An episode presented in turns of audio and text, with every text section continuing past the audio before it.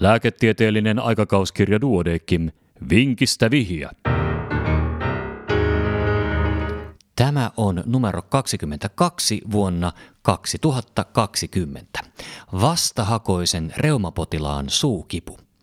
Kroonista eteisvärinää, nivelreumaa ja epävakaata persoonallisuushäiriötä sairastava 75-vuotias nainen ajautui vanhusneuvolan kautta geriatrin arvioon moninaisten ongelmien vuoksi.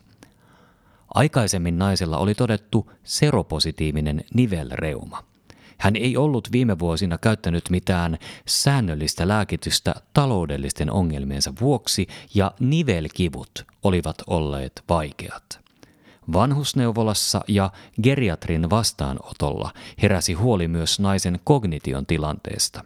Hän kieltäytyi jyrkästi kognitiivisesta testauksesta, pään kuvauksesta ja ulkopuolisista avuista. Reumalääkärin arvioon hän kuitenkin suostui. Ilmeiseen aktiiviseen nivelreumaan aloitettiin reumapoliklinikassa lääkitykseksi metotreksaatti 10 mg annoksena kerran viikossa, foolihappo 5 mg annoksena kerran viikossa ja prednisoloni annoksella 10 mg kerran vuorokaudessa. Osteoporoosin hoidoksi nainen sai zoledronaatti-infuusion. Potilaalle yritettiin järjestää muistikoordinaattorin kotikäyntiä ja palvelutarpeen arviota menestyksettä. Muutama viikko reumapoliklinikassa käymisen jälkeen naisen yleistila heikkeni ja hän päätyi päivystykseen ambulanssilla. Vaikean suukivun vuoksi nainen ei ollut kyennyt syömään ja hän oli pahoinvoiva ja ruokahaluton. Päivystävä lääkäri totesi potilaan suussa vaikeaan mukosiittiin sopivat löydökset ja aloitti hoidoksi amoksisilliinin ja klavulaanihapon yhdistelmän sekä nystatiiniliuoksen. Potilas siirtyi jatkohoitoon geriatriseen arviointiyksikköön. Siellä huomio kiinnittyi potilaan laboratoriokoet tuloksiin.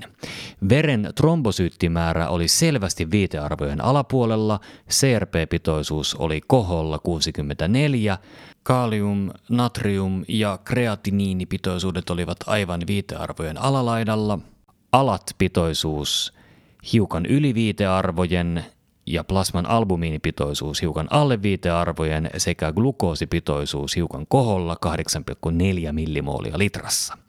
Anamneesia tarkennettaessa kävikin ilmi, että lääkityksen käytössä oli suurta epävarmuutta. Mikä aiheutti potilaan suuoireet ja yleistilan heikkenemisen? Ja vastaus seuraa hetken kuluttua.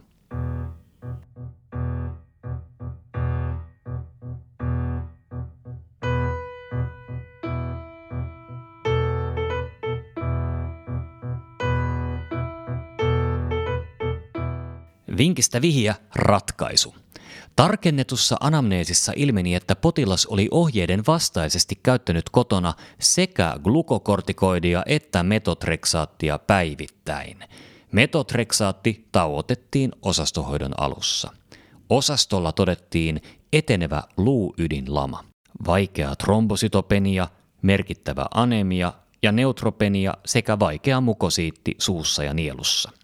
Tilanne sopi metotreksaatti yliannoksen aiheuttamaksi ja potilasta hoidettiin yhteistyössä hematologin kanssa. Hänelle aloitettiin kalsiumfolinaattihoito. Lisäksi hän sai nesteytystä ja lyhytvaikutteista neutrofiilikasvutekijää.